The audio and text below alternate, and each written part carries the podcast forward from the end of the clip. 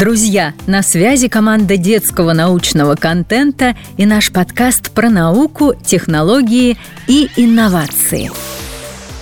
Представляем вам вторую серию сезона «Недетские вопросы». Выпуск 3. Почему воздух над костром, раскаленным асфальтом, плывет? Бонус «Миражи в пустыне». Здравствуйте, ребята! На прошлой неделе мы с Вероникой рассказали вам про радугу. Мы говорили о том, что оптическая иллюзия получается при разложении белого света, отраженного в каплях воды. А сегодня, пока Вероника смотрит мультфильм, мне бы хотелось узнать, какая из загадок природы интересует вас. Мам! Мам! Вероника, ты в порядке? Что случилось? Там в мультике был мираж в пустыне. Большой и красивый оазис, полный зеленых деревьев со свисающими фруктами и узорчатых фонтанов с питьевой водой. Герои подбежали к нему, но поняли, что это просто видение, и оно растаяло. Я вспомнила, что неделю назад ты обещала рассказать про миражи. В мультфильме он был такой красивый и красочный, что мне очень хочется об этом узнать. Как ты, наверное, поняла, Вероника, мираж – это еще одна оптическая иллюзия. Да, в мультфильме он был похож на какую-нибудь голограмму или проекцию. Нет, Вероника, это не совсем так. Настоящие миражи вовсе не такие красочные. За деревья и фонтаны в мираже может отвечать разве что серьезный солнечный удар. Но вообще это все фантазия мультипликаторов. Настоящие миражи – это видение воды на песке. Жалко. Но вода на песке. Как это? Мокрый песок? Нет, все гораздо интереснее. Это отражение неба. Что? Ты серьезно? Но песок же не зеркало и не стекло. Как он может отражать небо? Песок ближе к стеклу, чем ты думаешь. Впрочем, расскажу об этом в другой раз. Договорились. Ладно. Так вот, отражает не сам песок, а воздух, который находится прямо над ним. Стало еще непонятнее. Ты, наверное, замечала, что иногда летом, когда асфальт раскален, воздух над ним как бы плывет. Замечала. Еще такое видела над костром в походе. Это тоже хороший пример. Мы уже обсуждали, что все, что мы видим, излучает или отражает свет. Когда свет от объекта попадает в глаз, мы видим этот объект. Из этого получается, что наше видение объектов зависит от хода световых лучей. Действительно, но ведь эти лучи прямые. Я помню, что они могут преломляться или что-то там на границе раздела двух сред с разным показателем преломления. Но ведь это все один воздух.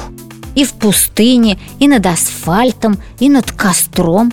Ты, видимо, хотела сказать о рефракции, явлении преломления света. Мы говорили о нем в прошлый раз. Ну да. На самом деле, здесь мы тоже имеем дело с этим явлением, только немного по-другому. Для лучшего понимания сначала нам нужно познакомиться с еще одним физическим принципом. Готова? Конечно, готова. Надеюсь, только тут не будет сложных названий типа рефракции. Никаких сложных названий, только простая красивая фамилия. Принцип Ферма, он же принцип наименьшего времени. И о чем же он говорит? Он говорит о том, Вероника, что свет всегда выбирает путь с наименьшим временем распространения, даже если путь придется преодолеть больший. Ого! Да, это не вполне очевидно, но это стоит запомнить и соединить со знаниями, полученными в прошлый раз. С какими именно? Дам подсказку. Это связано с определением показателя преломления, со скоростью света. Свет быстрее всего распространяется в вакууме. Это? Это. Может быть, предположишь, почему так происходит? Не знаю, но я помню, что в воде свет распространяется медленнее, чем в воздухе, а в соленой воде еще медленнее. Ты близка к разгадке. Чем более разрежена среда, тем быстрее через нее проходит свет. Разрежена? Ну да, чем дальше там частицы друг от друга. Например, газ более разрежен, чем жидкость. Понятно. Так вот, чем воздух горячее, тем он более разрежен. И свет проходит быстрее через горячий воздух, чем через холодный.